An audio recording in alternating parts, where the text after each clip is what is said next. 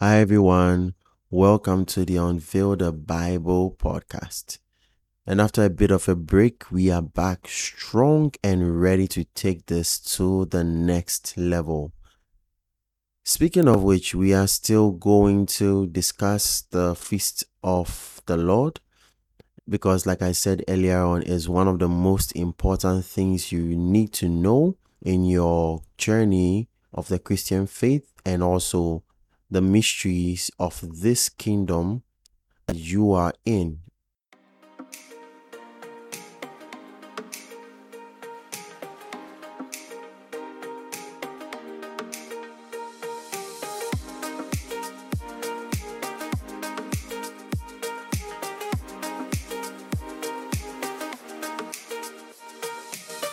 So, um, we tackled different feasts and we've moved from I think Passover, um, Pentecost. We, we tackled the wave sheaf offering, and we are moving to the feast of trumpets. Now, this feast we started with the introduction, moved to the story of how it all came to being, and now we are going to the juicy part of this topic. Now, while the spring feast such as um, Passover, Pentecost, while they fulfilled the works of Jesus' first coming, these four feasts that we are tackling, starting with the trumpets, prophesy of the fulfillment of the works that Jesus will do in his second coming. So that's why it's very important. And so this um, topic of trumpets, this feast of trumpets, represents the resurrection of the dead, and which is what we are going to tackle today. So let's get to it.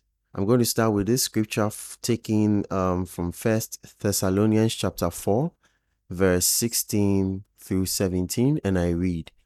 It says, For the Lord himself will descend from heaven with a shout and with the voice of the archangel and with the trumpet of God. And the dead in Christ will rise first. Then we who are alive, who remain, will be caught up together with them in the clouds to meet the Lord in the air. And so will we always be with the Lord. That's it. And so remember the previous episode. Okay, I know for this verse of scripture, most of you might have heard it several times because it's talking about the rapture. So when preachers or pastors are teaching on the rapture, obviously this is one of the best verses to go to because it's, it just states it right there what is going to happen. Okay, so remember the f- earlier episode, the previous one? Now, what was the first and main reason why God told Moses to make the two trumpets? Stay with me. Let's do this. So, to get back to the reason for that, let's just explore Numbers chapter 10, verse 1 through 2. If you check out the earlier episode, you would also know this by now. So, I'm reading now. The Lord spoke further to Moses, saying, Make yourself two trumpets of silver and you shall make them of hammered work, and you shall use them for the summoning of the congregation and breaking camp. So, what was the main reason for the two trumpets? It was the main reasons were for the summoning of the congregation and for breaking camp. So, when they are to be summoned, trumpets. When they are to break camp, trumpets. And these were so basically the most um, important part of it is, or the most use case of the trumpets in the scripture was especially to summon God's people. That is what will happen on the fulfillment of the feast. So the the reason for trumpets was to summon people, and that is what is going to happen when this feast is fulfilled in Jesus' second coming. So the apostle Paul shared the revelation that the trumpet of God will be blown and the camp of God's people will be summoned. He said, both the living and the dead. And this is what we usually call the rapture. Yeah. So if you go back to the scripture reading, he said it there that the Lord will descend from heaven with a shout and with the voice of the archangel and with the trumpet of God. What is going to happen is he said, the dead will rise first. So when that trumpet is blown, the dead will rise first. Then he says, then we who are alive and remain will also be caught up together and meet with the dead that arose first in the clouds to meet the Lord in the air. So this looks like a summoning. So he's summoning all of his people, the dead and the living. And that is exactly what the Feast of Trumpets, or sorry, what the trumpets also was supposed to do in the beginning. That was the main reason for God telling Moses to build the trumpets. So when the trumpets are blown, God's people are summoned to meet their Lord, which is Jesus. Just as in the Old Testament, they were supposed to meet Moses and meeting Yahweh himself and the lead. Yeah. So basically that's it. So just as Jesus fulfilled the Passover, wave sheaf offering, Pentecost, right to the day, to the hour, and to the second, then we have to believe that this event will happen on the day of the Feast of Trumpets. So if you are looking up when will this happen, we we have to look into the year because there's so much studies going on about the year that it will happen. But on the day that it will happen is known because that day, just like what God did on Pentecost and on Passover, that day is going to happen and the Feast of Trumpets or what we Rosh Hashanah. So when the Rosh Hashanah every year is going to be like you know as it was, but when that year of the fulfillment of the rapture takes place, whilst they are celebrating the Rosh Hashanah, the event is just going to happen like that. And you see that with Passover and Pentecost. These were celebrated every year by the Jews, you know, even let's say with the Pentecost, after um, Jesus, you know, many proselytes, pilgrims, you know, they came to um, celebrate the Feast of Pentecost. And so on one faithful day, they were celebrating it year by year by year. But on one faithful day after Jesus had, you know, had ascended, the feast was also going on as usual. Nobody suspected a thing. But little did they know that about 120 disciples were locked up in an upper room waiting for the actual fulfillment of that feast. And it was fulfilled right on the dot. So, like I shared earlier on in the previous episodes, God's people were never meant to be caught by surprise. You see that in First um, Thessalonians chapter 5, verse 4 through 5. And I read, But to you, brothers and sisters, you are not in darkness so that the day would overtake you like a thief. For you are all sons of light and sons of day. We are not of night nor of darkness. So here he was talking about, you know, remember Jesus, talking about Jesus coming, you know, that day is going to happen like a thief. Jesus, uh, I think he had mentioned it in when he was around, that that day is going to appear. The Son of Man is going to come on like a thief. And Paul was saying that the thief, he appearing as a thief or in the darkness, is for the people who are not in the kingdom, but for Christians, for the people in the kingdom of God. He's saying that it is not supposed to be like that for you, you because you are not in darkness, and that day is not supposed to overtake you like a thief. For you are sons of light or children of light, you are children of the day. We are not of the night, nor are we of darkness.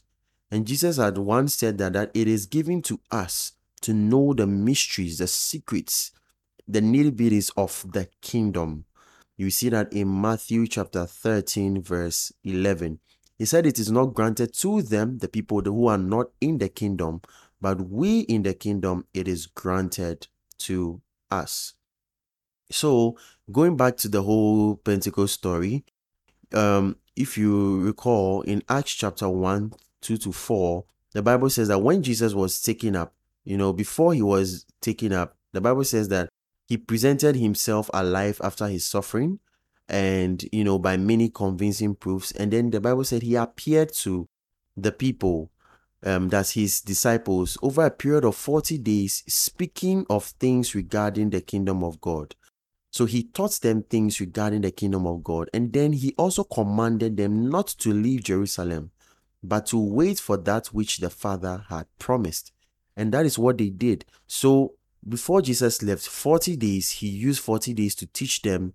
And he he told them exactly what is going to happen the mysteries of the kingdom, how he fulfilled Passover, and then how the next feast to be fulfilled is Pentecost and how it's going to happen. So while everybody were going to celebrate Pentecost, these disciples knew that no, this particular year of Pentecost is actually going to be the fulfillment of the feast. And so we are going to do like what Jesus said, we are going to wait for the Holy Spirit. And if you've not listened to my the episodes on Pentecost, I think you should you should do that right after this, or yeah, you should do that. So now that's what happened with the disciples, and then now we have the Holy Spirit within us. Every child of God has the Holy Spirit within him or her. And the Holy Spirit is does way much, much more because even Jesus said that there's so much that he wants to tell the disciples, but he cannot or he could not but that is going to happen when he sends the Spirit. And he says that you see that in John chapter 16, that the Spirit is going to guide you into all truth. And whatever he hears from the Father, he speaks. And whatever he hears from the Lord Jesus, he speaks. And the Bible says that he would, Jesus said, he would disclose to you what is to come. What is to come. So that is the one of the roles that the Holy Spirit, the wonderful Holy Spirit, plays in our life and exactly what he is going to do within or with this feast. And that is why, or one of the reasons why I am actually teaching this feast, so that you are not in the darkness. You are in the light, you are expecting it.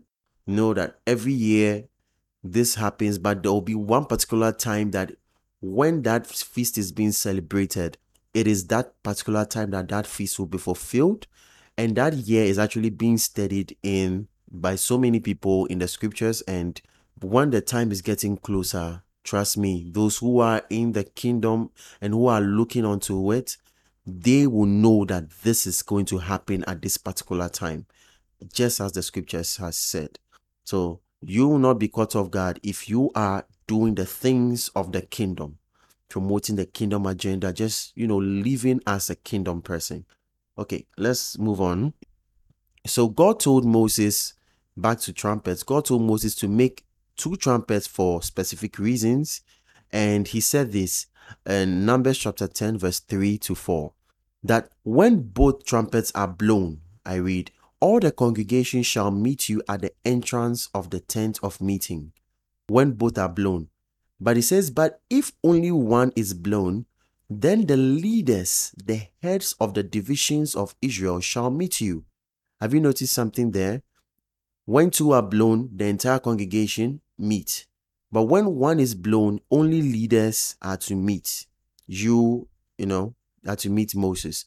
And we've already seen the similarities here that when the trumpet was blown, as Paul also mentioned, the, those who are dead and those who are alive, the whole congregation of the Lord were meeting Jesus in the air, right?